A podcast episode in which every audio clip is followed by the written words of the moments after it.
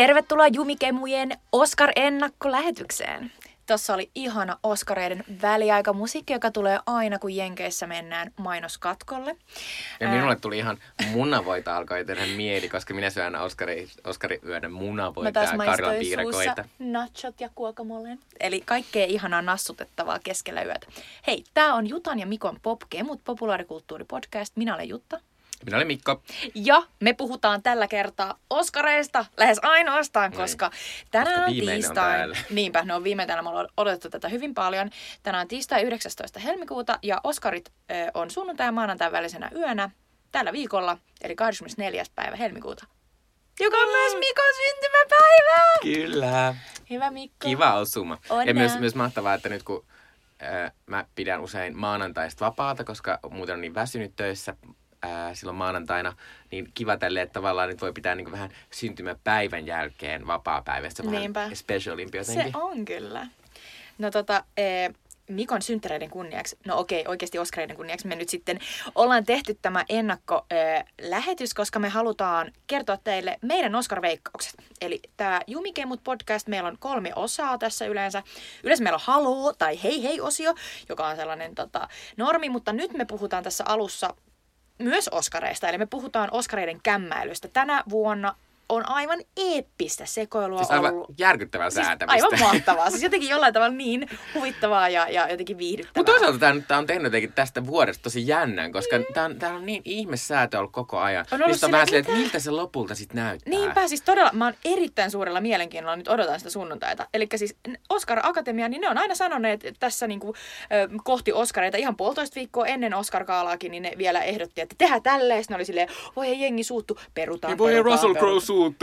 Ei, älkää nyt huutako. Elikkä siis käydään läpi vähän niin kuin, että mitä voidaan odottaa tältä gaalalta, josta tulee luultavasti kaikkien aikojen sekoilugaala. Kyllä. Ja sitten on vuorossa pääpihdi-osio, joka on tällä kertaa tietysti minun ja Mikon omat veikkaukset. Kuka tulee voittamaan Oscarin ja kenen pitäisi? Ja me ei käydä läpi noita kaikkia kategorioita, koska niitä on 24, että me käydään pelkästään ne kiinnostavimmat, jotka on tietysti näyttelijää, ohjaajaa, parasta elokuvaa. Ja niissä on luultavasti paljon jännitettävää. Kyllä tänä vuonna on, koska tänä vuonna ei ole noussut semmoista megalomaanista ennakkosuosikkia, mikä yleensä aina on noussut jossain vaiheessa. Niinpä. Mikä on ihan mahtavaa, koska vielä kun tämä Oscar-seasoni alkoi silloin joskus lokakuussa tai joskus, niin kaikki oli silleen, jaa, Star is Born.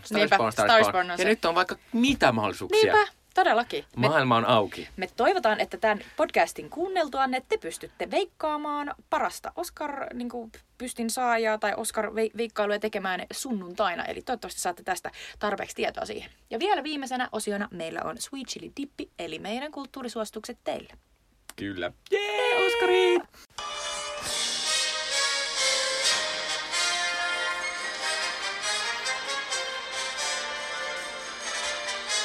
Tervetuloa tähän meidän Oscar-gaala. Tuleeko siitä megasekoilugaala? Niin. Se voisi olla haloo Oskarit. Haloo Oskarit, kyllä.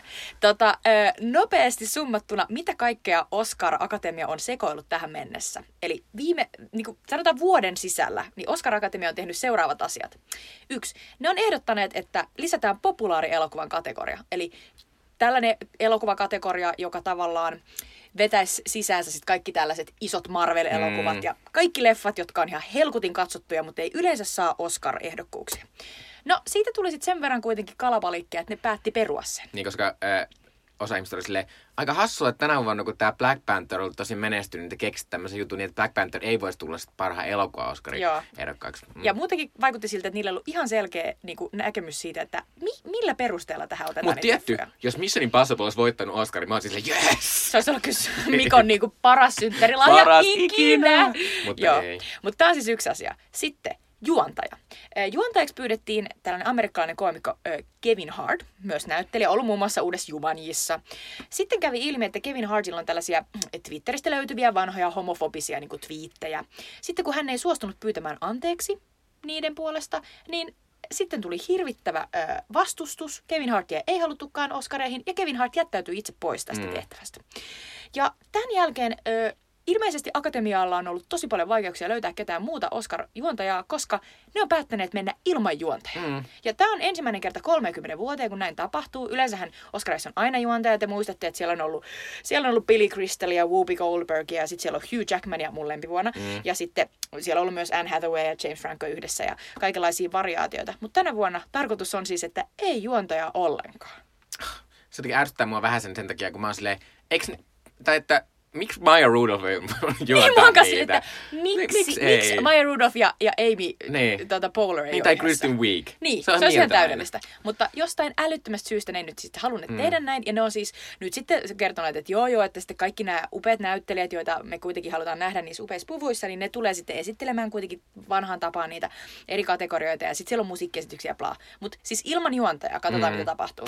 Toisaalta mä katsoin eilen Grammy-galaa ja sitten sen juonti Alicia Keys. Ja sekin oli vähän silleen, mä en tiedä kuinka paljon juontamista sitä on, kun se oli vähän silleen, ehkä käyttänyt jotain lääkettä tai jotain hyvää teetä juonut, kun hän oli aika innossa.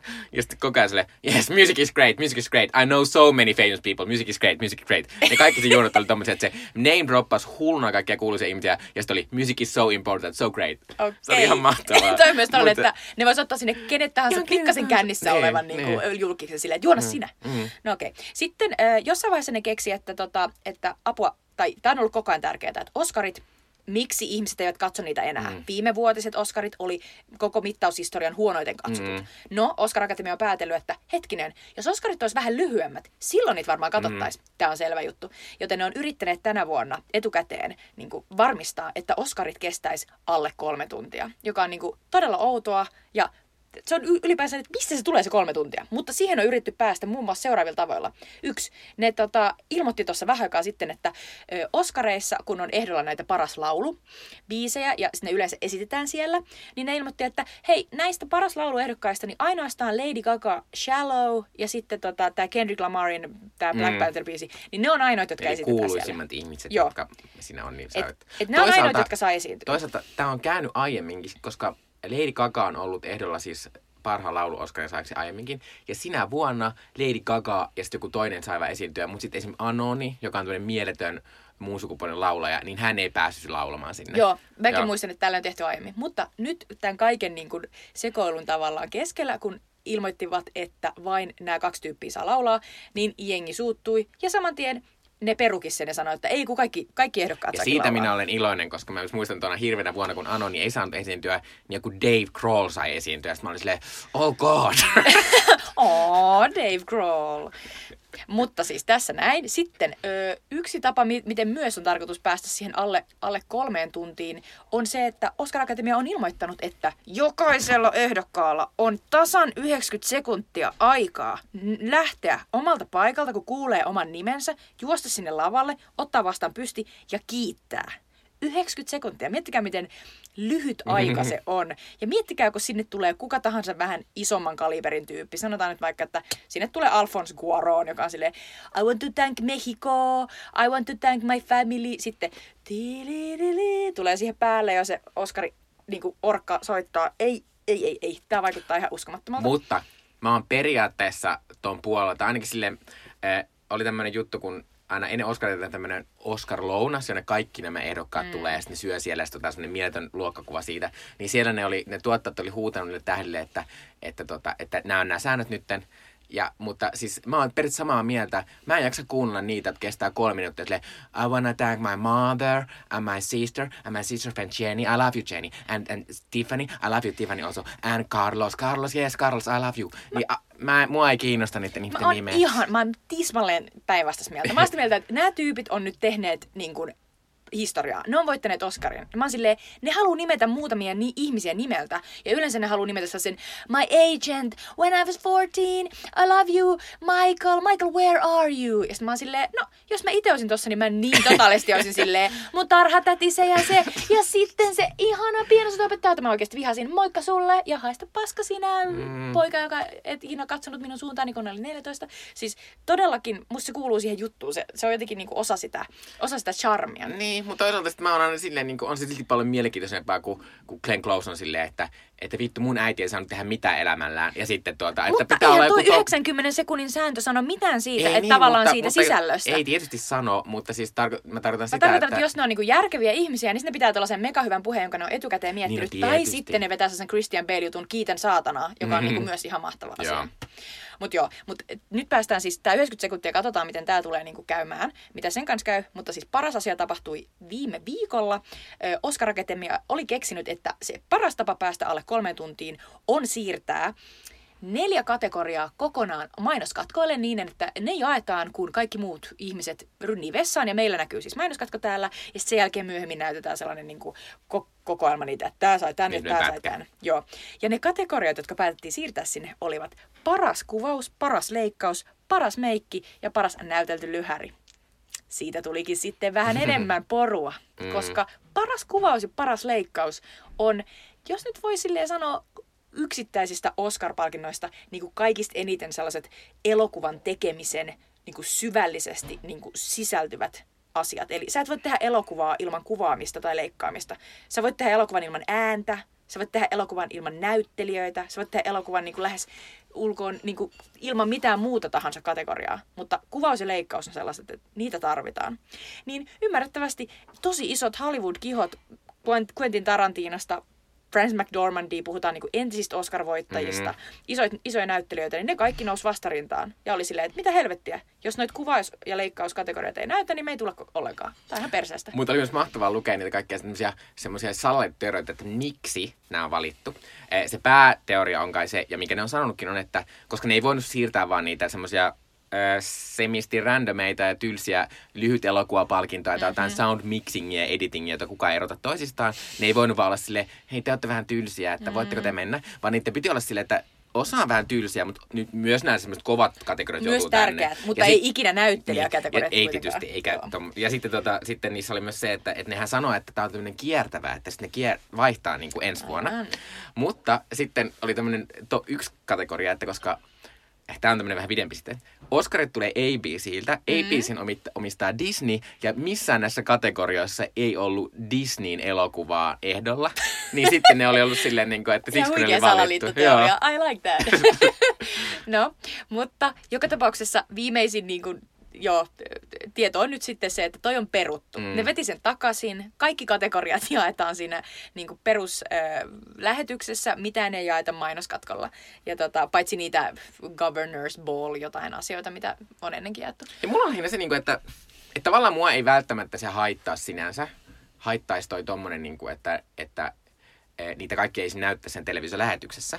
Mutta lähinnä mua ärsyttää se ajatus siitä, että kun ihmiset sitten, jotka on ollut Oscar-gaalassa, niin ne kertoo, että silloin mainoskatkoilla kaikilla on kiire vessaan ja baariin ja juttelemaan Timothée Chalametille, niin sitten ne vaan rynnii siellä, et sä halua siinä puhua. Ja myös sitten sä pilaat niiden muiden tunnelmaa, kun sä oot silleen, sori tää lyhyt alunkaan palkinto, mitä jakaa nyt, että voitteko niin, olla paikallanne. Hei, mä haluaisin nyt mutta sitten mä ajattelin sitä, että mua ei välttämättä haitannut, jos siinä olisi vaikka sitten alussa, koska niitähän pitää alussa viettää sen aikaa siellä salissa.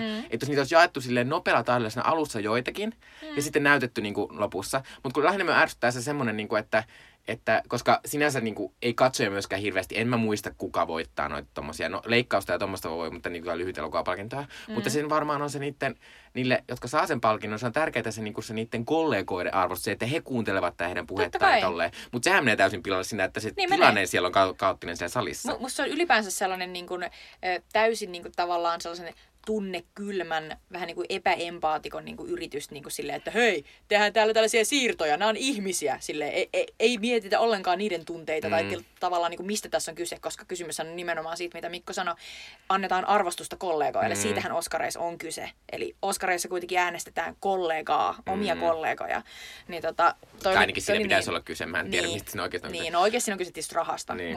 Mutta sitten semmoinen juttu tässä vielä, että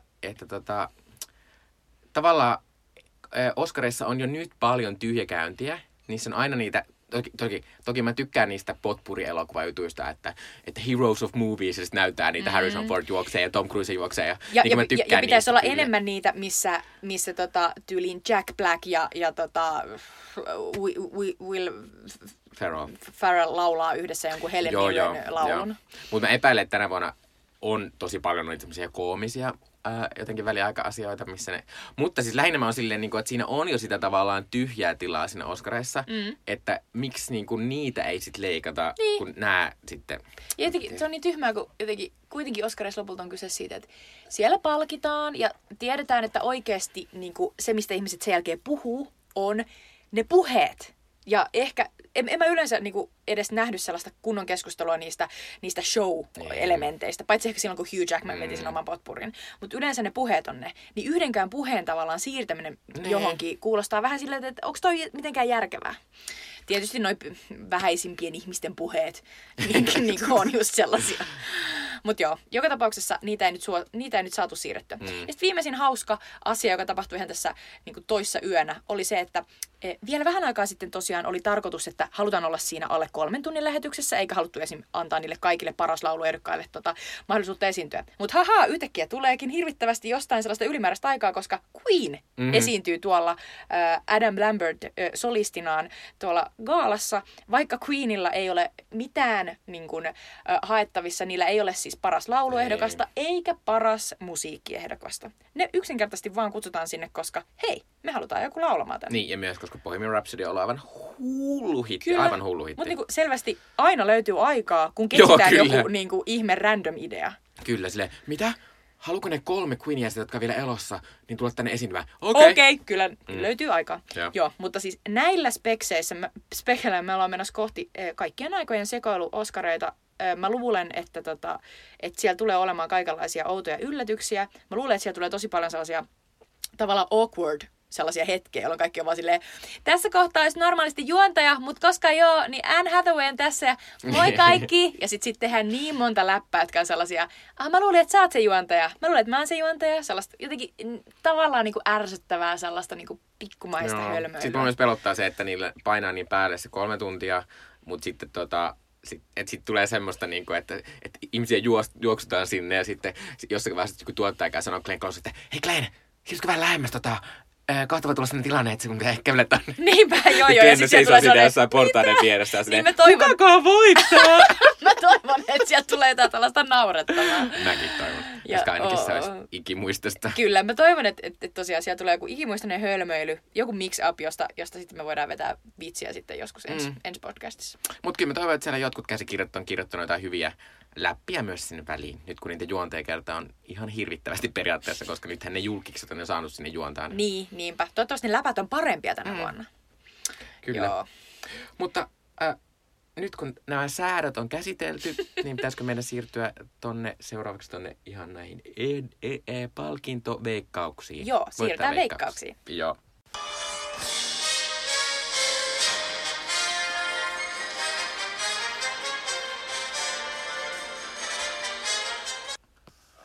Elikkä nyt sitten jutskataan näistä meidän veikkauksista, eli ei käydä tosiaankaan näitä 24 kategoriaa läpi, vaan käydään nämä isoimmat, eli käytännössä käsikirjoitusta ja ohjausta ja näyttelijöitä ja sitten sitten sitä elokuvaa tietysti lopussa, mutta me tehdään tässä niin, että puhutaan ensin näistä tämmöisistä, että mennään sitä pottia kohde, eli parasta elokuvaa kohde. Jännitys tiivistyy. Kyllä, ja tosiaan me tässä tehdään nyt niin, että me veikataan sitä, kuka luultavasti tulee voittamaan, sekä sitten kerrotaan, että kenen me haluttaisiin, että voittaisi. Ja ensimmäinen kategoria, mikä meillä on, niin on tämä vieraskielisen elokuvan kategoria, jossa siis on ehdolla Libanonin Kapernaum, Puolan Cold War, Never Look Away Saksasta, Roma Meksikosta ja Shoplifters Japanista. Ja siis Roomahan tämän varmasti tulee voittamaan, koska en mä näe mitään muuta mahdollisuutta. Tästä ei oikeastaan ole mitään isoa niinku kiistaa, että Rooma voittaa tämän kategorian. Ja, ja se on tietysti ihan ok voittaja, mutta niin kun, onko Mikko sulla jotain omaa suosikkia, että minkä sä haluaisit, että voittaisi?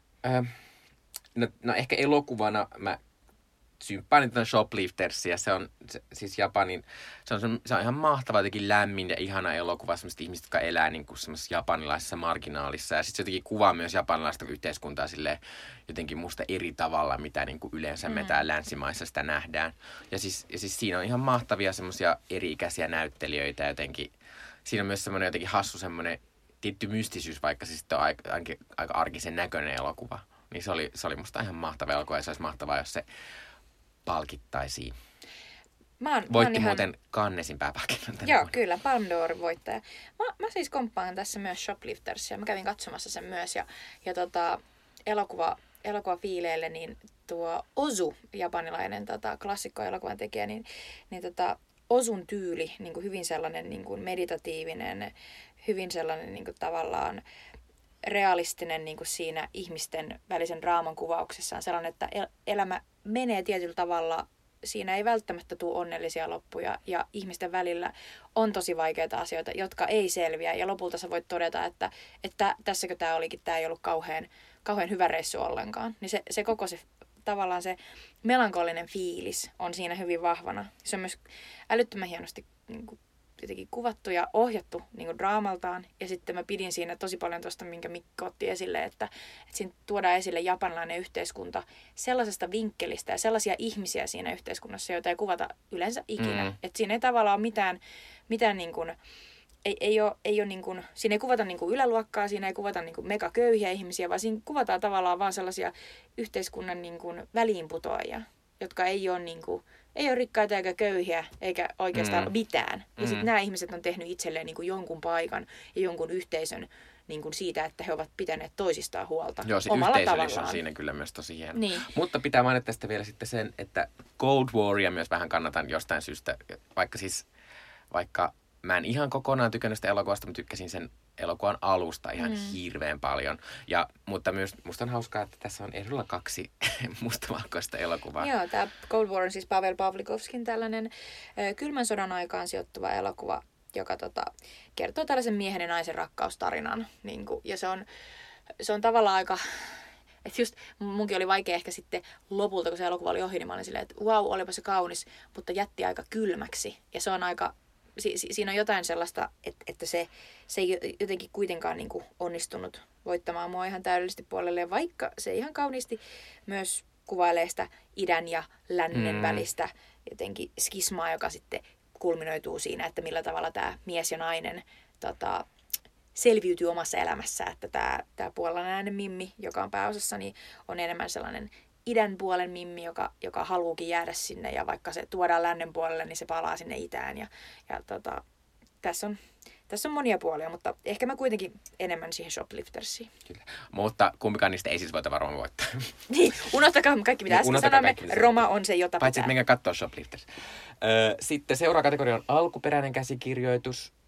Siinä on ehdolla The Favourite, First Reformed, Green Book, Roma ja Vice. Ja nämä käsikirjoitusoskarit on usein semmoisia, että näissä tykätään palkita semmoisia vähän indiempiä elokuvia. Esim. Viime vuonna nämä voitti Get Out ja Call Me By Your Name voittivat nämä palkinnot. Ja mä ajattelen, että ehkä... Mä itse ajattelen, että varmaan The Favourite on tässä aika kovana, koska Favouriteilla on hirveästi ehdokkuuksia, mutta monet kategoriat, mistä se on ehdolla, niin sit se ei luultaisi tuntea voittamaan. Aivan. Niin sitten tämä on tämmöinen tavallaan asia, minkä sitten, koska tänä vuonna nykyisin on myös semmoinen asia, että Oscari niin kuin Akatemia haluaa jakaa niitä palkintoja niin kuin aika monen elokuvan kesken. Niin, nykyisin ei ole semmoisia rynnistyksiä samalla tavalla kuin joskus aikaisemmin on ollut. Niin sen takia mä ajattelen, että Favourite tämmöinen voittaa ja se ei mua haittaa yhtään, koska mä rakastin Favouritea hirveästi. Joo, mä kans luulen, että se on Favorite Green Book, ei ole tarpeeksi hyvin kirjoitettu yksinkertaisesti. Se ei ole tarpeeksi, niin kuin, se ei ole tarpeeksi tasokas, ei puhuta edes sisällöstä. Mut mun oma suosikki olisi ehdottomasti First Reformed.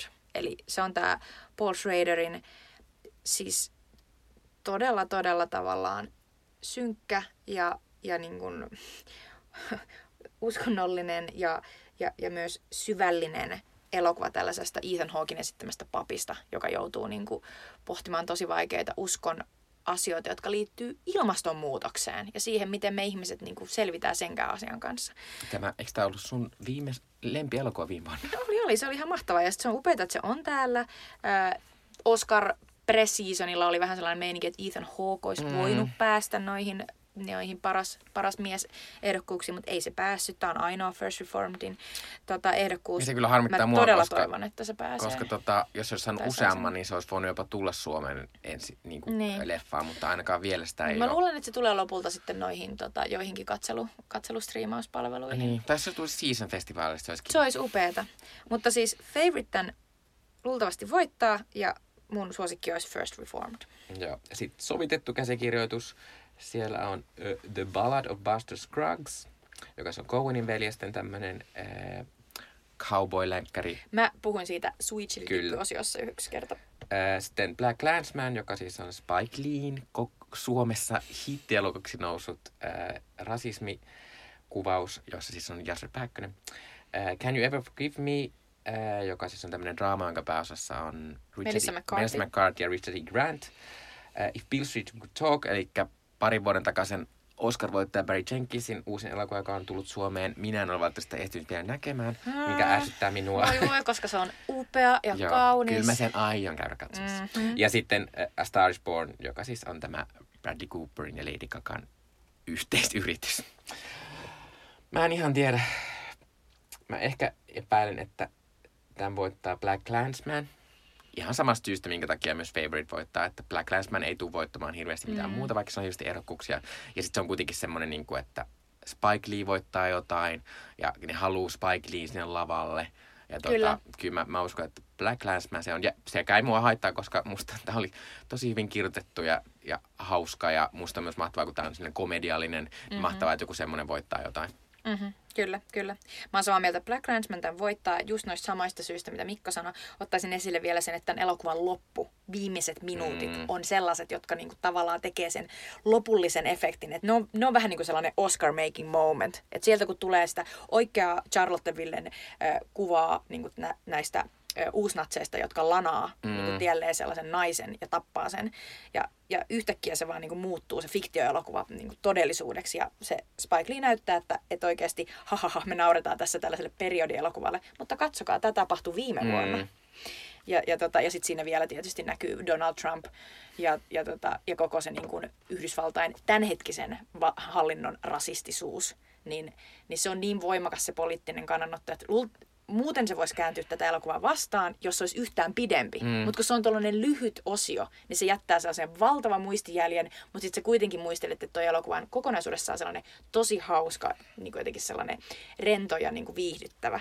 Niin se on loistava konsepti. Niin ja sitten siinä on kuitenkin semmoista ihan suoraa ajankohtaisuutta, mikä monesta näistä tämän vuoden leppoista puuttuu. Tässä halutaan, niin kuin Oskarit haluaa kuitenkin olla niin kuin tavallaan ajan hermolla ja ne haluaa ottaa poliittisesti kantaa sopivasti. Ja toi Trumpin niin kuin kritisoiminen on just sopivasti. Mutta mikä sun suosikki olisi? No, mä sanon, että mä oonko tosi iloinen, jos BlacKkKlansman voittaa. Tavallaan se on mun suosikki. Mutta sitten myös Ballad of Buster Scruggs oli kyllä mun mielestä ihana. Ja mä olin silleen, että se on niin hauska asia, että se on täällä. Coenithan alun perin niiden piti tehdä sellainen minisarja ihan siitä, mutta kun tosin ne ei loppujen lopuksi... Nyt ne oli sanonut jossain haastattelusta, ei meidän pitänyt olla mitään. Joo, ei varmaan. Ei. Jep. No joka tapauksessa Netflix antoi niiden tehdä siitä tuollaisen antologia-elokuvan, joka on tosi sulosta. Ja siis siinä on yksi mun niin kun, ihan lemppari-osioista on se mahtava, missä on Tom Waits sellaisena vanhana kullankaivajana. Ja se on tosi kaunis ja jotenkin koskettava ja jotenkin raikas, niin. Ehkä Ballad of Buster Scruggs olisi mun sellainen yllärisuosikki tässä. Ja sen voi kaikki katsoa Netflixistä, jos on Netflixi. Seuraava kategoria, joka käydään, on paras ohjaus. Eli kuka... tämmönen aika iso palkinto jo. Ja siinä on ehdolla siis BlacKkKlansman, eli Spike Leen ensimmäinen parhaan ohjaajan ehdokkuus. Se on tosi outo juttu, koska siis Spike Lee on kuitenkin tehnyt tosi mittavaa Hollywood-uraa. Joo, ja Spike Lee on siis voittanut jo semmoisen elämäntyöpalkinto-Oscarin. Niin on, kyllä. Joo, ja sitten on Cold War, eli Pavel Pavlikovskin toi parhaan vieraskielisen elokuvan ehdokas. Sitten on The Favourite, eli kreikkalainen Jorgos Lanthimos, josta puhuttiin viime viikolla tässä pitkälle tässä meidän podcastissa. Sitten Alfonso Cuarón, Rooman ohjaaja, ja Vice, Dick Cheney elokuvan ohjannut Adam McKay. Joo. Mä sanoisin noista, että tää on tosi tylsä kategoria, koska se on aika selvää, että se on Alfonso Cuarón, eli Roman ohjaaja. Tää on ollut Cuarónin vuosi. Tää on hauska, kun Mikko otti esille sen, että tuossa jossain niinku alkusyksystä oltiin vielä sitä mieltä, että A Star is Born on siellä, mutta Rooma ei ollut vielä tullut. Niin. Ja sitten kun Rooma tuli, niin sit se tavallaan niinku vei kaiken huomioon. Se oli niinku sellainen valtava niinku tähti, joka imi itseensä ihan kaiken. Ja se kaikki on niinku tietysti kulminoituu Alfonso Cuaróniin, joka on paitsi ohjannut, niin myös kuvannut, leikannut, käsikirjoittanut. Eli tää on niinku hänen niin kuin yksinomaan ikään kuin hänen päästään tullut. Ja koska hän on ainoa, tämä on ainoassa kategoriassa, niin kuin hän on tässä ehdolla tavallaan yksittäisenä ihmisenä. On. Hän on ehdolla kuvauksessa. Ai niin totta, joo, on hän sielläkin. Siis. Niin totta, mutta siis, joo, vedän tuon takaisin ja sanon, että tämä on ainoa, missä nyt ihan selvästi hän voi voittaa. Muissa välttämättä ei, mutta tietysti voi voittaa myös muissakin. Mutta ajattelin, että tämä nyt on sellainen, missä ajatellaan myös, että koska Hollywood on kuitenkin sillä linjalla, että ohjaaja on tavallaan se elokuvan grandmaster, niin sen takia tässä tulee se. Mutta sitten tavallaan mulla on silleen, siis mäkin on sitä ihan varmaan siis, että Alfonso Cuarón voittaa, mutta sitten mulla on vähän semmoinen, kun kuitenkin tässä on semmoinen juttu, että Alfonso Cuarón voitti vasta Gravitystä Oscarin ihan muutama vuosi sitten. Ja sitten myös, kuten mä sanoin jossain jaksossa, niin näitä meksikolaisohjaajia on kyllä aika paljon palkittu tässä nyt viime vuosina Oscarissa. Niin voisiko tulla vähän sitä backlashia silleen, niin. Kai meillä nyt täällä Amerikassakin joitain ohjaajia. Ja sitten mä oon myös silleen, että Spike Lee on erittäin tykätty hahmo Hollywoodissa. On. Se pitäisi varmasti hauskan puheen ja myös ja tavallaan musta olisi mahtavaa, jos Spike Lee voittaisi myös sen takia, että tavallaan kun ihminen saa sen elämäntyöpalkinnon, niin sitä usein ajatellaan, että se ura on vähän niin kuin jo loppupuolella. Ja niin, sitten tämä Spike Lee tulee ja on tälleen niin kuin pum, niin kuin, että tämmöisen mä vielä tein. Niin sen takia mä jotenkin sanon jopa, en sano, joo. Etkö uskalla? Alfonso Cuarón voittaa, mutta mä toivon erittäin paljon, että Spike Lee voittaisi. Niin, joo. Ei, mä oon ihan saman linjalla. Kellään muulla ei oikein ole tuohon sijaan. Spike Lee, mahtava tyyppi, okei, tapasinkin syksyllä, mutta siis myös niin kuin ajatellen sitä kokosta sen legasia, että mitä se on tavallaan tehnyt lähtien sieltä niin kuin Do the Right Thingistä, josta tuli ihan valtava hitti, ja sen jälkeen Spike Lee on niin kuin ollut tavallaan yksittäisenä ihmisenä niin kuin tärkeimpänä tällaisena niin kuin ei-valkoisena niin kuin afroamerikkalaisten sellaisena isona johtotähtenä, että minä teen täällä näitä elokuvia. Sitten siitä on tullut elokuvataiteen professori, joka on niin kuin koulinut uusia tekijöitä. Ja se on niin kuin, jotenkin sen elämä ja ura on ollut niin mittavaa, että jotenkin vaikka BlacKkKlansman ei ole niin hurmeinen elokuva kuin Do the Right Thing, niin silti siitä elokuvasta ohjaus niin kuin pysti kuuluisi kyllä sille. Ja sanon vielä tämmöisen, mua ei haittaa, jos Jorgos Lanthimos voitaisi, kun Jorgos Lanthimos on niin outo äijä. Mä on pakka sanoa, että se ei niin voita, koska ei siis tietysti voita, mutta se olisi mahtava juttu. Mutta mulla on myös sellainen olo, että ehkä Jorgos Lanthimos saattaa olla sen elokuva myös sellainen tavallaan, että mulla tulee sellainen olo, että se on myös niin outo, että tavallaan niin kuin, se olisi voinut sabotoida sen jutun jotenkin oudosti, koska siis niin. Mutta jotenkin se ei onnistunut sabotoimaan sitä, joten hyvä juttu. Joo. Sitten mennään näihin näyttelijöihin, eli paras miessivuosa, joka on myös vähän ehkä tylsä kategoria, mutta siinä ehdolla, ei siis tylsä niin kuin tälleen periaatteessa vaan, koska siinä on tämmöinen megalomaan ennakkosuosikki, mutta ehdolla on siis Mahershala Ali Green Bookista, Adam Driver, BlacKkKlansmanista, Sam Elliott A Star is Bornista, Richard E. Grant Can You Ever Forgive Meistä ja Sam Rockwell Viceista, jossa hän esittää siis George W. Bushia. Mulla on pakko sanoa, että Sam Rockwell esittää käytännössä saman roolin, minkä se esitti viime vuonna siinä Three Billboards Ebbing, Missourissa, joka on silleen pois. Sitten Sam Elliott, okei, ihan kiva rooli, mutta eihän kukaan enää muista tavallaan niin, siitä Star is Bornista. Se on erittäin pieni rooli. Se on tosi pieni. Sitten Richard E. Grant, no en osaa sanoa, kun en ole nähnyt, mutta se on saanut hirvittävästi fiilistelyä, mutta Richard E. Grant onko kuitenkin hieman liian UG? No ehkä kaikille, jotka ei ole nähnyt 100 kertaa Spice World the Movieta. Hei. Pakko sanoa, että Whitneyllä on ai. Puhutaan siitä. Joo, ja sitten tosiaan tässä on tämä If Beale Street Could Talk, jäpä myös, vai onko? Katsotaanko me tää väärää listaa? Joo, väärää listaa. Adam Driver siinä vielä on. Ai, anteeksi. Sori, joo. Adam Driver on kuitenkin, jos ajatellaan, että mikä tekisi mut onnelliseksi, olisi se, että Kylo Ren voittaisi Oscarin.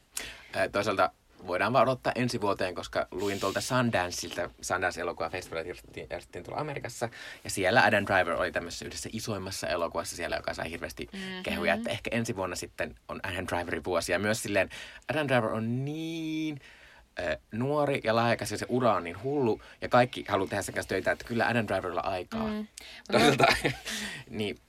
Tässä sanotaan aina niin monesta ihmisestä, että kyllä sillä on aikaa. Niin. Tavallaan Adam Driver on ollut jo monta vuotta niin kuin tällaisessa tosi hyvässä nosteessa. Mm. Mutta no joo, jos mä saisin nyt päättää ihan niin kuin silleen ihan vaan ihmisen perusteella, niin tää on aika paha, koska mä rakastan Richard E. Grantia, kuten mä sanoin, Whitney Allen Aio, ihan loistava brittiklassikko, kannattaa katsoa, jos ette ole. Mutta sitten Mahershala Ali on myös aivan ihana. Ja se on myös niin kuin nyt ihan älyttömän hyvä tuossa True Detectivein uudella kaudella, jota siis suosittelen lämpimästi kaikille. Mutta kun mä inhoan sitä Green Book-elokuvaa, niin tää on niin kuin vaikea tilanne, koska mä oon silleen, että voinko mä hyväksyä sen, että se Mahershala saa siitä sen palkinnon. Mm. Ehkä mä voin hyväksyä sen takia, että se menee kuitenkin sille Mahershalalle ja sitten tavallaan se nostaa hänen tähteään, mikä on oikein. Niin, mutta sitten toisaalta mulla on silleen, niin kuin, että kun tää on taas sivuosa Oskari. Se voitti sen ekankin Oskarin silloin pari vuotta sitten sivuosasta. Niin mua ärsyttää se, että nyt jos se voittaa tästäkin Oskarin, niin ei se kuule tuu sitä pääpalkintoa, koska se kahdessa menee se raja ja sitten sä et ikinä voita Oskaria. Kysy vaikka Tom Hanksilta. Niin mua jotenkin ärsyttää sen, että se nyt, varsinkin tästä elokuvasta, että mä oon kuullut, että on tosi rasittava ja huono, niin mua ärsyttää, että se voittaa sen tästä sen toisen. Vaikka sitten just sitten kun mainostetaan, että kahden Oscarin voittaa Mahershala Ali, kukaan ei välitä, mistä ne on. Ei tietenkään. Niin, että, mutta siis toki Mahershala Ali voittaa ja se on ihan mieletöntä, että se on ihan mieletön näyttelijä ja mieletön ihminen ja tämmöinen hahmo Hollywoodissa, jota se tarvitaan.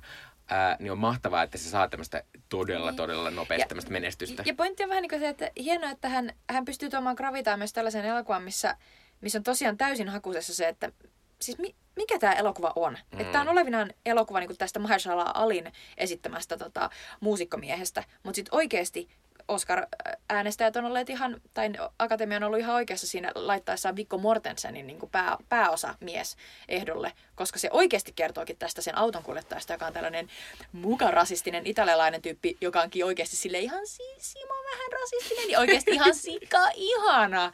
Niin jotenkin niin kuin nolottaa tavallaan, että toi Green Book nyt sitten tuo, jos se tuokin sitten ihmisille gloriaa. Niin. Mutta jos se tuo Mahershalalle, niin mä voin elää sen kanssa, ja Mahershala on hieno ihminen, joten ok. Mm. Tämä olisi mahtavaa, jos Mahershala voittaa tästä nyt Oscarin, koska sitten se on tavallaan, voidaan kertoa, että tämä on tämmöinen toinen kerta, kun True Detective-sarja ohjaa tämmöisen tyypin vielä isommalla vaihteella Oscareihin, koska Matthew McConaughey voitti Oscarin silloin, kun se oli juuri ollut True Detective ekalla kaudella. Eli luultavasti mä sanon, että se voittaa, mutta se on myös ehkä mun suosikki, koska mä en ole nähnyt sitä Can You Ever Forgive Meitä. Mulla on vähän sama. Että tavallaan ehkä tyyppinä mä haluaisin myös sen, mitä Richard E. Grant, kun se vaikuttaa myös jotenkin todella mielellä. Ja sitten se myös vaikuttaa, että se on super innossaan nyt. Että se on silleen, no varmasti! No siis mä oon silleen, että ajatus, että se voisi voittaa ton, niin kuin, on varmasti mind-blowing. Joo. Mutta ei haittaa, että Mahershala voittaa, kun voittaa. Sitten paras naissivuosa, joka on tämmöinen kategoria, joka on musta ihan hullu vaikea. Jotenkin sanoo, musta on vähän jotenkin auki jopa tämä asia. Mutta siellä on ehdolla siis Amy Adams Vicesta, Marisa de Tavira Roomasta. Hän esittää siinä Marina de Tavira Roomasta, joka esittää sitä perheenäitiä. Regina King, If Beale Street Could Talkista, Emma Stone ja Rachel Weisz The Favouriteista. Joo, tää on tietysti, että Emma Stone ja Rachel Weisz tulee niinku, ne nollaa toisensa. Eli kun meillä on samasta elokuvasta kaksi naissivuosa ehdokasta, niin käy aina. Ja Amy Adams, aivan ok Viceissa. Just aivan ok. Aivan ok, ei mitään enempää. Eli ei todellakaan hänelle tätä. Sitten, tai siis mä haluan sanoa, että Amy Adams siis pari vuotta sitten Amy Adams oli Gravityn Skifi-elokuvassa, jossa se on aivan uskomaton näyttelijä. Koska Gravity? Ei se ollut Gravity. Ei Gravity. Arrival. Ja se tekee siinä aivan uskomattoman roolisuuden, koska siinä Arrivalin lopussa on sellainen twisti, ja sitten kun se katsoo uudestaan sen elokuvan, niin se Amy Adamsin näytteleminen on ihan erilaista, koska se tajuut sen. Niin se on ihan mieletön. Ja sitten se Miksi ei voinut siitä? Voitiin vituttaa, se voittaa tästä. Kun se, tässä se on ihan ok, mutta se voisi olla lähes kuka tahansa muu näyttelijä. Mm. Siinä tavallaan mitään sellaista. Sillä on aivan hieno aksentti ja kaikkea, ja hän on selvästi Lyncheni, mutta joo, mutta ei huolta, ei tule voittamaan tästä, koska mä oon melko varma, että toi Regina King voittaa. Sä et ole nähnyt If Beale Street Could Talkia, mutta tämän elokuvan sydän ja kaikki niin kuin tavallaan pyörii niin kuin tämän elokuvan niin kuin tavallaan. Tämä kertoo sellaisten nuorten rakastavaisten traagisen tarinan ja tämän nuorta tyttöä, joka tulee raskaaksi poikaystävälle, joka joutuu vankilaan niin kuin syyttämänä sellaisesta raiskausepäilystä, joka johtuu vain siitä, että se on musta mies tiettyä aikaa niin kuin tietyllä kadulla, niin sen tytön äitiä esittää Regina King. Ja se on, niin kuin aivan, se on mahtava roolisuutus, se on niin sellainen niin kuin todellinen ihminen. Sä oot heti silleen, niin kun, sä uskot siihen täydellisesti, se on oikeasti sieltä, niin kun, se on siltä hemmetin Beale Streetiltä, se on nimenomaan sieltä, niin kun silloin se perhe, se kaikki siinä on niin totta. Ja siinä on vielä ihan uskomattoman hieno vesisynnytyskohtaus, missä toi äiti on messissä. Niin sen mä muistan tosi hyvin. Saattaa kyllä johtua myös omista hormoneista. Se voi olla. Siis kyllä mäkin olen sitä mieltä, että Regina King siis tulee voittamaan tämän myös sen takia. No toki tässä on ongelma nyt, että Regina King ei ole voittanut moneenkaan noista tommosista tavallaan välipalkinnoista, mitä pitäisi voittaa tavallaan. Niin, että kun Mahershala Ali on voittanut ne kaikki, niin Regina King ei voittanut. Se on voittanut Golden Globin. Mutta noissa välipalkinnoissa ei ollut noita nais- ja mies eri kategorioita, eikö vaan? On. Onko? On. Ja sitten ei voittanut niitä. Mutta sillä ei sinänsä väliä, koska Hollywoodissa rakastetaan Regina Kingia. Mm-hmm. Siis sen kertoo sen, että Regina King voitti siis Emmy-palkinnon semmoista sarjasta, kukaan on nähnyt, joka oli lopetettu jo, mutta sitten joku se firma, joka sitä pyöritti, oli silleen, no laitetaan tämä nyt, sanotaan, että tämä oli tämmöinen yhden seasonin juttu ihan tarkoituksella, ja sitten se voitti siitä. No niin. Et se kertoo kaiken, ihmiset rakastaa Regina Kingia, ja se on ja se tulee tämän voittamaan, ja se on ihan mahtavaa siis, koska Regina King on tosi mahtava näyttelijä. Tietysti mun oma suosikki olisi jompikuvin noista The Favouritin sivuosa näyttelijöistä. Ehkä mä, jos mä tässä valitan niistä. Saas mä sanoa? Mä valitsin Rachel Weiszin. No mä kävin katsoa siis ton Favoritin uudestaan viime viikolla. Mä kävit? Joo. Ja sitten mä sanoisin Emma Stone, koska se on niin älytön se sen muutos siinä elokuvan aikana. Niin. Ja myös Emma Stonein ilmeet on välillä semmosia, mä oon silleen, vitsi! Ja myös siinä on tosi ilmeikäs. Ja sit siinä on aivan upea semmoinen masturbointikohtaus, mikä mä olin unohtanut, mikä on niin hauska. Joo, mutta mua ei haittaa myöskään, että Regina King voittaa, koska se on hieno näyttelijä ja tämmöset, mä uskon, että Regina King on myös tämmönen ihminen, joka voi saada niinku boostia vielä lisää omalle uralleen sillä, että se voittaa Oscarin. Niin, luultavasti kyllä näin. Sitten ollaan näissä pääihmisissä, eli paras naispääosa. Siellä on ehdolla Yalitza Aparicio, eli Roman pääosanainen. Glenn Close The Wifeista, jota en ole edelleenkään nähnyt. Miksi me ei ole käyty katsoa sitä? Nyt meidän pitää päättää jotain. Olivia Colman The Favouriteista, Lady Gaga A Star is Bornista ja Melissa McCarthy Can You Ever Forgive Me -elokuvasta. Ja tämäkin on vähän tämmöinen, että tässä nyt on tämmöinen kahden naisen kilpailu, koska vielä ei ole ihan varmaa, että kumpi se voittaa, Glenn Close vai Olivia Colman. Joo, koska siis Glenn Close, mahtava Golden Globe-puhe, huippuihminen, ihana näyttelijä, vähän vanhempi. Tavallaan tulee sellainen, että nyt ollaan niinku niillä, että voiko se enää tämän jälkeen saada mitään, että nyt ollaan viimeisiä hetkiä, kun taas Olivia Colman noussut aika nopeasti niinku tänne tähteyteen. On vielä tekemässä varmasti paljon kaikkea. Että kaikkea, mitä ne, niinku ne nyt joutuu miettimään ne äänestäjät, niin ne on tollaisia isoja kysymyksiä. Niin, et tänä vuonna ei ole missään kategoriassa niin vahvasti sellaista niin kuin elämäntyöpalkintoasiaa, ja sitten kun niitä aina annetaan joka vuosi jossain kategoriassa, kyllä, niin sitten mä ajattelin, että senkin takia Glenn Close on, ja myös Glenn Close on mahtavaa, sillä on nyt sanonut joku PR-tyyppi sille, että hei Glenn, mä huomattiin, että sulla on Instagram. Voitko alkaa nyt käyttää sitä? Ja Glenn Close on yllättävän hyvä Instagramissa. Mä en tiedä, että käyttääkö sitä oikeasti itse. Mutta ei varmasti. Mä voin sanoa 120% varmuudella. No mä haluan toivoa, että se...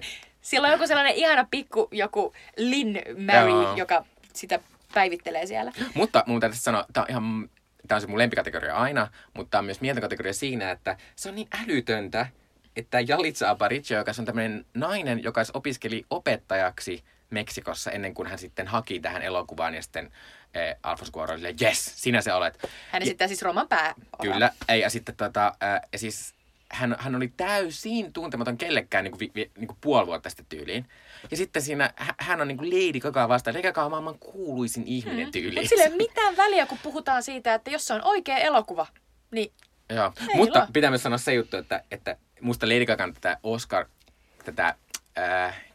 tätä ajoa sinne päin, että kampanja on ollut mahtava seurata. Mä just mietin, että se on ollut niinku, mä halusin, että joku tekisi siitä dokkarin, joka olisi sellainen, niinku, että se alkaa sieltä niinku, suoraan niinku, sieltä alku niinku, syksystä, jolloin kaikki on silleen, että Lady Gaga voittaa heti! Mutta mä kuulin siis tämmöisen, on tämmöinen mahtava Hit Parade-podcast, jossa siis käsitellään pitkälti tämmöisiä niinku, musiikkiaiheisia juttuja, ja siinä käsiteltiin Lady Gagaa, ja siinä osoitettiin, että Lady Gaga kuule aloittaa sen Oscar-kampanjan silloin, kun se yhtenä vuonna esiinti randomisti Sound of Musicia Oscareissa. Siitä hetkestä alkoi Lady Gaga Oscar-kampanja niin kuin tähän asti. Se on ollut hyvin pitkä. Niin, koska silloin se oli silleen, että minä olen tämmöinen vakava ihminen, ja minä olen kiinnostunut näistä elokuvista. Niinpä, ja kuunnelkaa, miten helvetin hienosti minä laulan. Minä olen tätä kaksi kuukautta harjoitellut, minä saan vetää tämän.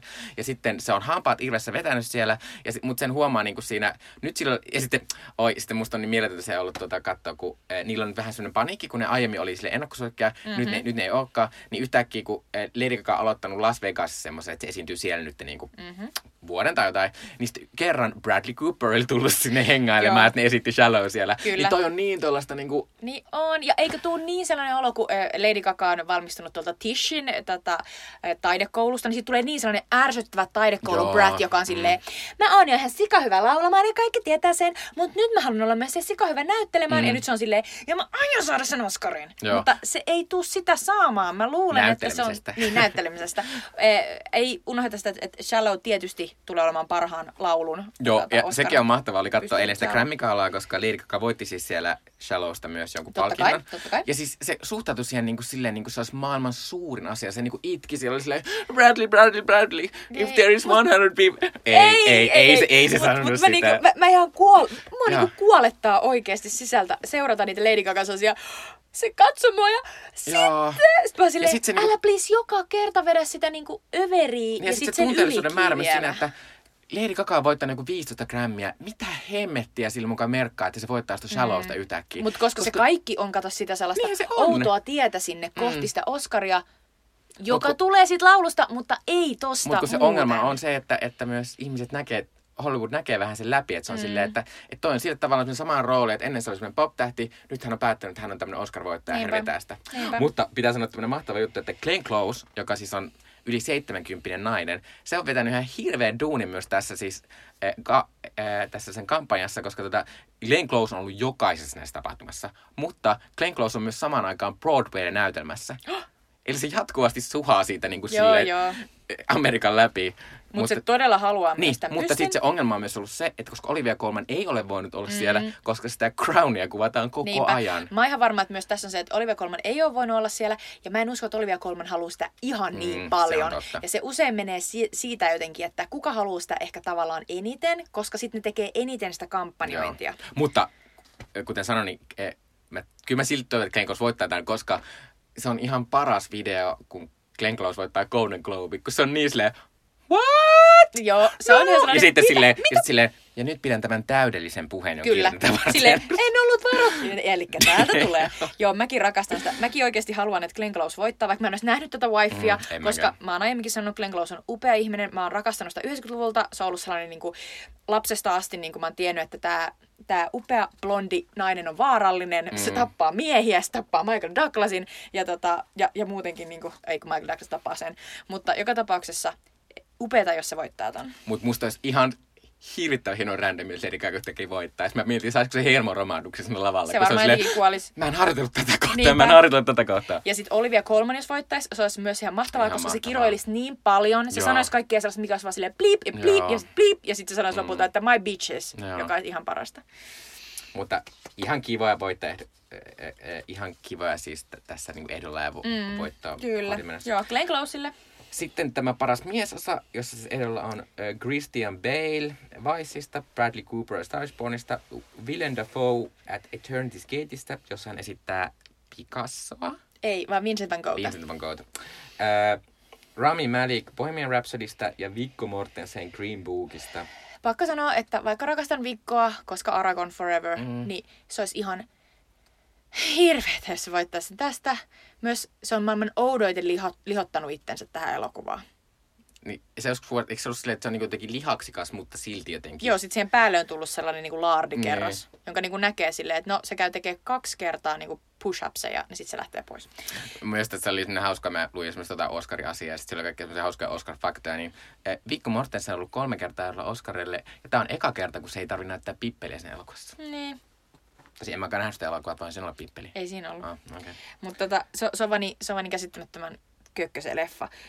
Sitten pakko sanoa, että kyllä mua niinku huvittaisi suuresti, jos Christian Bale voittaisi tästä, koska se on ihan pelottavan hyvä Dick Cheneynä. Siis niinku, se on pelottava. Tavallaan mä en vaan niinku usko, että se on mahdollista, mutta se kyllä huvittaisi mua suuresti, koska se on hyvin vaikea niinku tunnistaa, että se on Christian Bale. Niin, mutta mä uskon, että Christian Bale periaatteessa on ihan ok maikset, koska Oskarit rakastaa, kun sä esität jotain tunnettua ihmistä. Ja varsinkin, kun se on niin lähellä. Me kaikki muistetaan, miltä Dick Cheney näytti. Niin, ja sitten onhan se myös älytön myös, kun se ei ole vaan niinku tavallaan fyysinen muodonmuutos, vaan se, miten se puhuu sillä sen aika lailla Batman-äänellä. Mä käyn katsoa Vicea, mä olin välillä silleen, tämä on se sen Batman-ääni. Se onkin Dick Cheney-ääni. Joo, se onkin Dick. Me oltiin koko ajan väärässä. Niin, se on Dick Cheney. Se on koko ajan ollut Dick Cheney. Mutta siis, mulla siis tietysti itsellä on tämä, kun mä oon avannut sillä aiemmin, että minä en näitä biopikkiä arvosta. Ja osittain mun mielestä on paljon hienompaa näyttelemistä, jossa tavallaan sä synnytät sen hahmon vaan sitä paperilla tavallaan, että sä luet sen ja sitten tää on se hahmo, eikä niin, että katson näitä Freddie Mercuryn esityksiä ja sitten kopioin ne. Niin, koska nimenomaan tästä Rami Malekhan on nyt niinku, että häntä niinku kehutaan, että esimerkiksi tässä on tällainen Live Aid-konsertti, joka on tehty kuvalta tismalleen samalla tavalla, ja Rami Malek esittää tismalleen samalla tavalla. Mutta ei laula. Aivan. Rami Malek ei laula, vaan siinä on semmoinen Freddie, siinä on kuulemma joku semmoinen, että siinä on sekoitettu vähän Rami Malekin laulua ja Freddie Mercuryn laulua, mutta se ei laula siinä silti, mikä on silleen, ainakin se nyt olisi pitänyt tehdä, että se pitäisi laulaa siinä. Se on niin ärsyttävää. Ja myös koska tämä Bohemian Rhapsodyn siis elokuva, jonka on ohjannut Brian Singer, jolla oli aivan vasta vähän aika sitten, oliko se Atlantic-lehdessä? Se oli Atlanticissa, sen piti aluksi ilmestyä Esquireissa, mutta kun se uhkaili niitä toimituksia, niin ne ei suostuneet sitten silloin alun perin tekemään sitä. Mutta siinä jutussa taas paljastui, että Brian Singer ihan huulun oksettava pedofiilimies. Se on sellainen hyväksikäyttäjä ja saalistaja ja kukaan ei ole voinut sille mitään ja nyt se edelleen yrittää tavallaan niin kuin peitellä tätä asiaa ja toivon mukaan niin kuin siitä tulee jotain seuraamuksia, mutta tämä on Hollywood. En tiedä. Mutta tavallaan, sitten mä oon myös silleen, niin kuin, kun me puhuttiin tuosta äsken niin kuin sitä elokuvan tekemisestä, niin on silleen, että vaikka se leikkaus ja kuvaus on tietysti hirvittävän tärkeää, niin on se ohjauskin niinku kauhean tärkeää. Ja usein ajatellaan, että elokuvat tavallaan kuitenkin se ohjaa ja visio. Niin sitten musta on niin älytöntä, että tämmöinen elokuva, jonka ohjaajan nimeään ei voi lausua nämä ihmiset, jotka sitten nousee sinne juttuun, niin on päässyt näin pitkälle. Mut ja musta se on niinku ällöttävää. Mutta sehän kertoo niinku siitä, että mitä tämä oikeasti tämä industry on. Se on nimenomaan koska Hollywood Reporterissa oli sellainen iso juttu, missä kerrottiin, että siinä vaiheessa, kun oli jo tiedossa niinku nämä syytökset, niin Bryan Singer oli saanut tämän Red Sonja-elokuvan niin kuin ohjattavakseen. Ja sitten kun siellä oli kyselty silleen, että hei, että tätä jätkää syytetään niin kuin siitä, että se on 17-vuotiaan jäbän niin kuin tyyli raiskannut. Niin sitten oli vaan silleen, joo, mutta se ei ole saanut vielä tuomioon. Tää jatkaa edelleen se who can make the bucks. Ne oli vaan silleen, tää on edelleen se tyyppi who makes X-Men, joka on sellainen, niin kuin, että totta kai, tämähän on ainoa asia, mitä ne miettii siellä. Ja Bryan Singer oli kyllä mulle, palataan kohta tuohon Rami Malekiin. Bryan Singer oli mulle vähän surullinen, vaikka mä en tiedä näistä vuosikausia, koska niitä on juoruttu. Koska mä tykkäsin niistä ekoista X-Meneistä aivan hulluna. Ja mä tykkäsin tosi paljon silloin myös siitä Superman Returnsista, että tosi paljon harmittaa. Mutta ei toisaalta enää, nyt mä oon päässyt sen yli, että niin, mä vaan silleen, että Bryan Singer, eat shit. Joo. Mutta mitä tapahtuu siis tässä parhaan miespääosan kategoriassa? Mä haluan puhua vielä 3. ihmisestä, joka on mun suosikki tässä, eli Bradley Cooperista. Bradley Cooper oli parasta koko Star Is Bornista. Mä oon samaa mieltä. Se oli ihana. Se oli just niin kuin monestikin sanottu tässä jo, niin se oli se pikkupoika, joka olikin aikuisen ihmisen ruumiissa. Se esitti ihan älyttömän hienosti sellaista niin kuin, miestä, joka oli joutunut niin kuin, jäämään niin yksin pienenä, ja joka sitten sen alkoholismin kautta yritti käsitellä sitä asiaa. Mutta sen takia mä voin kertoa nyt, minkä takia ihmiset eivät puhu enää sitä, että Bradley Cooper voittaa Oscarin. Sen takia, että kun tehtiin Oscar-kampanjointia, niin Bradley Cooper halusi olla nimenomaan ohjaaja. Hän ei halunnut tätä näyttelijäjuttua. Sitten kun sä oot tehnyt monta kuukautta sitä sun ohjaajakampanjaa, niin on erittäin vaikeaa jotenkin kelata takaisin ja olla silleen, ei kun mä tosi paljon haluan olla tässä toi niin paha, näyttelijänä. Että tulee jotenkin sellainen, että eikö kukaan, joka tavallaan näkee sen elokuvan niin kuin meritit, niin eikö kukaan ole sanonut silleen, että Bradley, mä ymmärrän, että sä haluat tämän ohjauksen, mutta oikeasti sä voit saada sen tästä näyttelemisestä. Niin. Vaikka tietysti Bradley Cooper on silloin ollut jo monta ehdokkuutta. No, totta kai, mut eikä se ole sille niin tärkeää. Jos se olisi pelannut tämän oikein, niin tämä olisi ollut sen... Se on ollut tottunut tämän niin helposti. Niin. Mutta mun on vaikea sanoa, että mä sanoisin, että mun suosikit on Bradley Cooper tai Christian Bale. Mä oon silleen, että kumpi tahansa niistä, niin I'm happy. Koska mun mielestä myös Vice oli hauska elokuva. Se oli niinku ihan erilainen kuin esimerkiksi se Big Short, niinku mulle ainakin, että mä jotenkin pääsin siihen loistavasti mukaan ja mä tykkäsin siitä, miten pirullinen se oli se. Miten siinä naurettiin ihan totaalisesti sille Dick Cheneylle ja niinku asetettiin naurunalaiseksi se koko hallinto. Se oli loistavaa. Joo, se on kauheeta, että Rami Malek luultavasti voittaa tämän. Niin, vaikka Rami Malek on kauhean nätti ja kiva, että tämmöinen nuori mies voittaa jotain. Niin. Mutta tietenkin se liittyy vaan tuohon elokuvaan, mitä mä en vieläkään nähnyt. Mä oon pahoillani. Mä en aio nähdä ei tavallaan kiinnosta. Mutta mun suosikki on Bradley Cooper. Jos Bradley Cooper ei voita, niin minä olen surullinen, mutta voin olla silti silleen... Voi kun Rami Malek tekisi jonkun hyvänkin elokuvan, niin sitten voisin tykätä sen, koska en tykännyt sitä myöskään siinä... iRobotissa, mikä se on? Mr. Robotissa. Siinä se oli musta ihan tosi mahtava, vaikka se olikin tosi luotaan työtävä, mutta se kuului siihen rooliin. Joo. Sitten tämä viimeisenä tämä pääkategoria, eli parhaan elokuvan palkinto. Tässä on tänä vuonna 8 ehdokasta, jotka ovat siis Marvel-supersankari-elokuva Black Panther, Spike Leen BlacKkKlansman, Queen Biopic Bohemian Rhapsody, Jorgos Lanthimosin epookki The Favourite, Green Book, Netflixin Roma, Bradley Cooper ja Star is Born ja Vice, joka siis on tämä Christian Balein show-näyte. Tämäkin on vähän tämmöinen, niin kuin, että eipä olla ihan varmoja.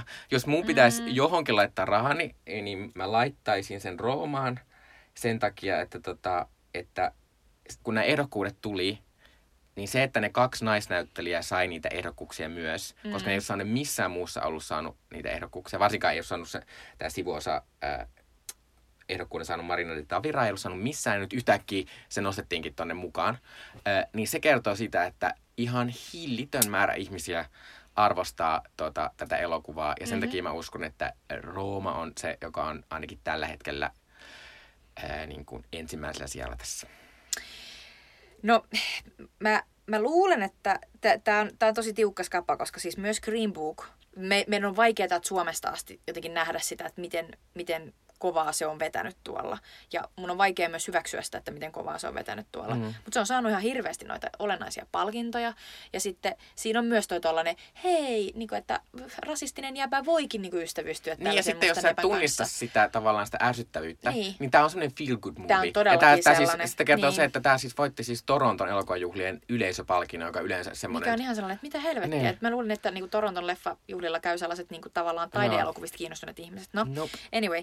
Mulla on sellainen kauhea fiilis, että noi Oscar-äänestäjät, koska ne äänestää ton, tai siis koska ne tietää, että vieraskielisen elokuvan Oscari menee Roomalle, ja sitten ne luultavasti myös arvelee, että Alfonso Cuarón saa Roomasta myös, niin sitten ne miettii, että mitä Green Book saa, ja sitten kun ne on kuitenkin tykänneet siitä, niin sitten ne antaa sen tämän kategorian mennä sille. Ja koska tässä parhaan elokuvan kategoriassa niin kun on sellainen preferential voting-systeemi, joka tarkoittaa sitä, että sä nimeät sinne useampia elokuvia. Että jos ei tämä, niin sitten tuo. Jos ei tuo, niin sitten tämä. Niin kyllä Green Book on sellainen, että ikävä kyllä aika moni nimeää sen sinne. Mutta mä taas en usko tohon just ollenkaan. Koska mä uskon siihen, että jos Green Book ei ole sun ykkönen, niin sit se ei kyllä ole varmasti sun kakkonenkaan. Koska siis se on niin semmoinen, josta on juteltu tosi paljon. Ja siinä on myös silleen, että jos sä tunnistat yhtään sitä keskustelua ja sitä semmoista niinku...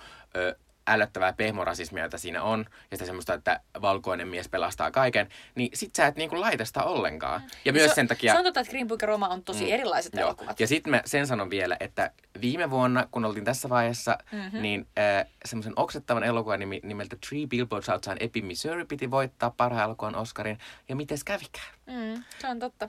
Sokeasta, mykästä naisesta ja hänen merihirviöpoikaystävään kertova Shape of Water voitti sen Oscarin. Että sen takia minulla on myös uskoa siihen, että Green Book ei ainakaan tämän voita. No mutta toivottavasti näin käy. Mutta pitää sanoa tästä vielä sen verran. Mikä on sun suosikki? No tietysti mun suosikki on The Favourite.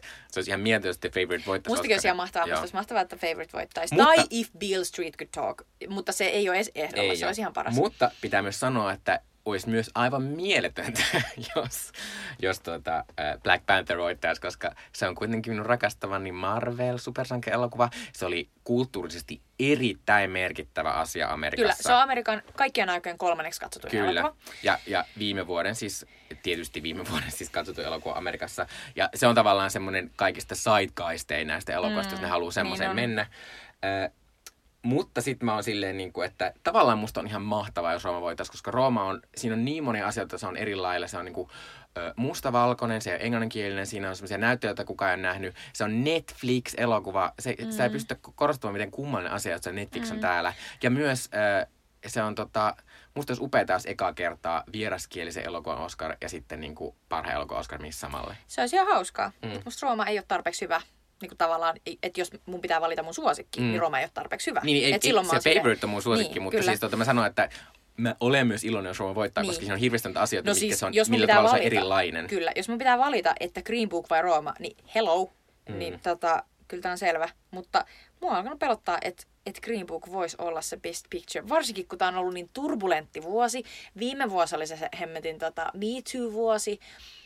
Ja jotenkin sitten niinku tavallaan, kun on kuitenkin myös tämä niinku antirasistinen niinku message, jota yritetään tuoda esille. Ja sitä on siinä BlacKkKlansmanissa, mutta siinä se on hyvin selkeä ja niinku tavallaan vähän niinku liiankin suora. Kun taas tässä se on Disney niinku sokeroitu versio, niin tämä jotenkin olisi vähän sellainen, että no mä haluan niinku jotenkin kannattaa näitä arvoja, niin mä otan nyt sitten tämän elokuvan, koska tämä on kuitenkin vähän sellainen helpompi. Niin. Mutta sitten pitää myös muistaa se, että... Peter Farrell, joka on ohjannut Green Bookin. Peter Farrell on ohjannut muun muassa Sekaisin Marista ja Shallow-elokuvaa, jossa siis Gwyneth Paltrow on semmoisessa läskipuvussa. Mutta kukaan ei oikeasti muistanut. Ei muistakaan, mutta sille väliä, koska se ei saanut parhaan ohjaajan ehdokkuutta. Ja yleensä sun on pakko saada parhaan ohjaajan ehdokkuus. Tietysti monet muistaa Argon, Ben Affleck ei saanut parhaan ehdokkuutta, mutta se voitti parhaan elokuvan Oscarin. Kyllä. Mutta jos se on Green Book, niin tämä on ihan hirvittävää. Niinpä. Eli toivotaan nyt yhdessä, että se ei ole. Toivottavasti se on Roma, joo. Tässä oli siis nämä meidän isompien Oskareiden piksit. Ehkä sitten käydään seuraavassa jaksossa nopeasti läpi niitä, että miten meni. Niinpä. Joo, mutta loppuun kohta vielä Sweet Chili Dipsiä.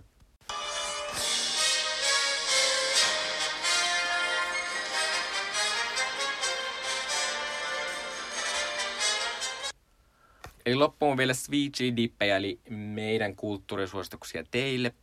Minun kulttuurisuositus on tämmöinen The Dropout-niminen podcast, joka siis on ABC, siis tämän tämmöisen uutismedian tekemä podcasti, jonka on tehnyt taloustoimittaja Rebecca Jarvis. Ja tämä siis kertoo Theranos startup-yrityksestä, joka siis ideana oli tämä, että niin kuin tipallisesta sun verta pystyt ottamaan kaikki ne testit, mihin nykyisin tarvitaan ottaa niin kuin tuubikaupalla vertaa, että pystyt tekemään sen testin. Niin sitten tällä tämän Theranos-yrityksen perustajalla ja pomolla Elisabeth Holmesilla oli tämmöinen ihana idea, jonka hän oli keksinyt toisena yliopistovuonnaan, että tämmöinen on nyt mahdollista, vaikka hänelle oli sanottu alussa, että ei ole mahdollista. Ei se toimi näin. Mutta sehän ei Elisabethia haitanut, koska Elisabeth oli semmoinen mahtava tyyppi, joka jotenkin hänellä oli semmoista karismaa, että hän sai tämän asian niin kuin eteenpäin. Ja lopulta tämä Theranos ajatui semmoiseen tilanteeseen, missä sen arvo oli $10 miljardia. Tämä Elisabeth Holmes valittiin Times-lehden tyylin tärkeimmäksi ihmiseksi, ja muutenkin se oli kaikkien talouslehtien kannessa. Tämä niiden laite, joka ei siis missään vaiheessa toiminut, levitettiin Amerikassa siis tämmöisiin semmoiseen isoon apteekkiketjuun, jossa ihmiset pysty käymään ottamassa sille kokeita, jotka ei siis toimineet. Mahtavaa, että se meni noin pitkälle. Joo, se meni siis aivan niin kuin melkein loppuun asti ilman, että se kone toimi ikinä silleen niin kuin se piti. Mutta tämä on siis, tää on aivan siis mieletön podcasti, koska tässä kuvataan, tässä on tavallaan sama juttu kuin siinä Netflixin Fire Festival-asiassa.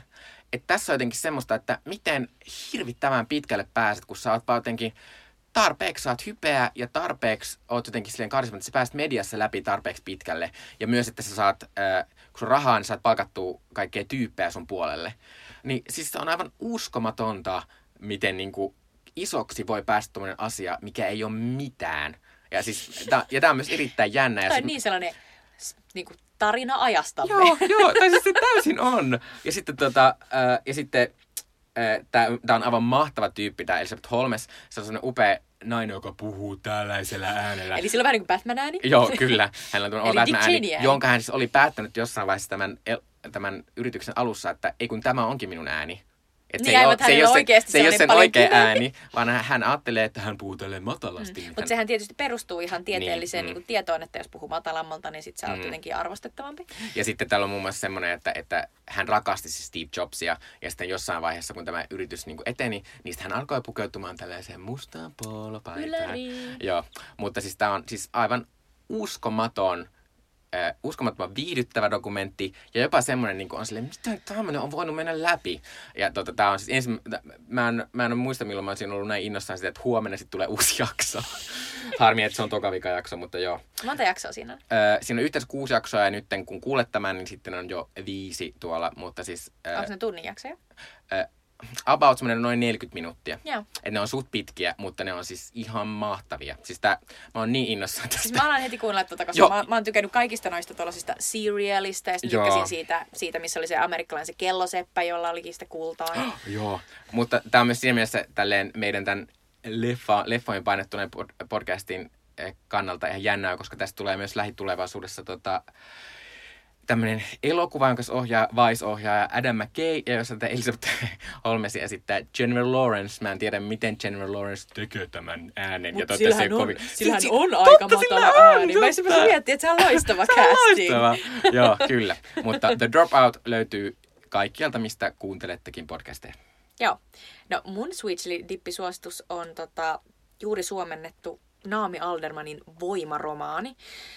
Tämä sillä tavalla liittyy myös tähän meidän podcastin aihepiiriin, koska tästä on jo tekeillä siis tällainen joko elokuva- tai televisiosarja. Ja siis tämä on hyvin paljon, niin kuin voi sanoa, että jos olette katsoneet Handmaid's Taleä, niin sitten tämä on vähän samanlainen niin kuin, tavallaan tarina. Eli Aldermanin Voima kertoo tällaisesta vaihtoehtoisesta niin kuin, tavallaan historiasta, joka alkaa meillä, jossa kaikilta naisilta niin kuin, löytyy sellainen oma uusi elin, joka tuottaa sellaista sähköä, niin että naiset pystyy antaa sähköiskuja käsillään. Ja kun nämä naiset pystyy antaa sähköiskuja käsillään, niin nopeasti tapahtuu niin, että naisista tuleekin maailman hallitsijoita. Eli naiset ottaa vallan erilaisissa niin kuin, valtioissa, ja sitten lopulta näytetään, niin kuin, että miten nopeasti se eskaloituu siihen, että naiset alkaa kiduttaa miehiä. Sitten siinä mennään niin kuin, sellaiseen yhteen tiettyyn valtioon, jossa on aiemmin ollut tosi sellainen... Niin kuin, tosi miehinen niin kuin, tavallaan järjestys sitten, kun siellä tulee sellainen naisvallankaappaus, niin sitten lopulta niin kuin miehistä tehdään sellaisia huollettavia, jotka ei saa ajaa autoa ja joita voi niin kuin, käsitellä ihan miten tahansa. Ja siinä näytetään se eskalaatio tosi nopeasti. Eli se on samantyylinen tarina kuin Handmaid's Taleissa yhtäkkiä tämä raamatullinen Gilead tulee tällaiseksi uudeksi valtioksi. Tässä Moldovasta tulee uusi naisvaltio nimeltä Bessabara, joka on ihan paras asia silleen, että Naomi Alderman, miksi juuri Moldova? Mutta tämä on siitä niin kun, jännä kirja, että mä en ole vielä loppuun päässyt. Mä oon aika pitkällä jo. Ja tässä on vähän sellainen niin kuin iso kysymys, että onko tämä feministinen niin kuin teos, jossa ikään kuin esitetään, että esitetään jotain tällaista uutta ja subversiivista jotenkin siitä, että millä tavalla niin kuin me voitaisiin vaikka tässäkin hetkessä niin kuin tehdä valintoja. Vai onko tämä sellainen niin kuin tavallaan elokuvamainen TV-cliffhanger, niin kuin sellainen kirja, jossa pelkästään näytetään silleen, niin kuin tosi jännittäviä asioita perän jälkeen, ja lopulta siitä ei tavallaan mitään ei saavuteta. Mm. Eli naiset alkaa toimia tismalleen niin kuin miehet, jolloin siitä tulee sellainen fiilis, että hetkinen, kannattaakohan meidän itse asiassa ollenkaan niin kuin tavoitella tällaista niin kuin, tavallaan tasavertaisuutta tai enemmän niin kuin oikeuksia vaikka meille naisille nyt tällä hetkellä, koska sitten jos me saadaan niitä, niin sitten meistä tulee ihan yhtä niin kuin tavallaan huonoja vallankäyttäjiä kuin niistä miehistäkin. Ja mä oon vielä tälleen niin kuin noiden kahden välissä, että kumpi tää on. Mutta se on hirveän kiinnostava myös siinä, että se on hyvä kirjoittaja sen Alderman, se osaa tehdä niitä cliffhangereitä, ei ihan sellaista Da Vinci-koodi niin kuin tasoa, missä on silleen, että herra jumala, että mä voin lopettaa. Mutta nyt se on varsinkin edennyt sellaiseen niin kuin tilanteeseen, missä siis aivan käsittämätöntä niin kuin kiduttamista on joka puolella, niin kuin, joka kohdistuu miehiin. Ja sitten kun sä joudut katsomaan sitä ja niin kuin lukemaan siitä eri henkilöhahmojen tavallaan näkökulmasta, niin sä oot vaan silleen, niin kuin, että onpa uskomatonta paskaa, että tavallaan kiduttaminen on aina niin kuin ihan hirveätä. Mutta sitten tuossa niin kuin pakotetaan asettumaan siihen, niin kuin, koska siinä oletetaan tietysti, että lukija on nainen, niin sä joudut asettumaan siihen, niin kuin, että se olisi niin kuin minä. Se olisi tavallaan niin kuin minä, joka tekisi tätä. Ja se on ahdistavaa. Mutta mä uskon, että siitä tulee ihan älyttömän suosittu kulttuurituote. Ja se on tosi hauska. Se on hauska se ajatus, että se on tuossa meidän solisluun kohdalla sellainen tavallaan sellainen jänne, joka voidaan myös, spoiler alert, irrottaa ja laittaa ihmisille, joilla ei sellaista ole. Ja siinä on sellaisia uusia tavallaan niin kuin, vielä niin kuin, juonia, jotka on vasta niinku avautumassa. Mut se on ollut tosi iso hitti, se on pari vuotta sitten tullut. Se on voittanut isoja siis sellaisia merkittäviä tavallaan spekulatiiviselle kirjallisuudelle ja tieteisfiktiolle tarkoitettuja palkintoja. Ja aina kun on fiktiokirja, niin olen messissä. Kyllä, minäkin olen suuri Skifi-kirjojen ystävä, niin aion kyllä jossain vaiheessa lukea. Tämä vuosi menee Ferranten kanssa, mutta ehkä ensi vuonna sitten. Joo, mutta kiitos kun kuuntelitte ja hauskaa, jos joku viettää Oskari-iltaa. Niin niinpä. Toivottavasti näistä oli teille jotain apua. Ja sitten Oskareiden jälkeen palaillaan astioilla ja katsotaan, miten huonosti meni. Kyllä. Millaista sekoilua oli. Moi moi. Moi moi.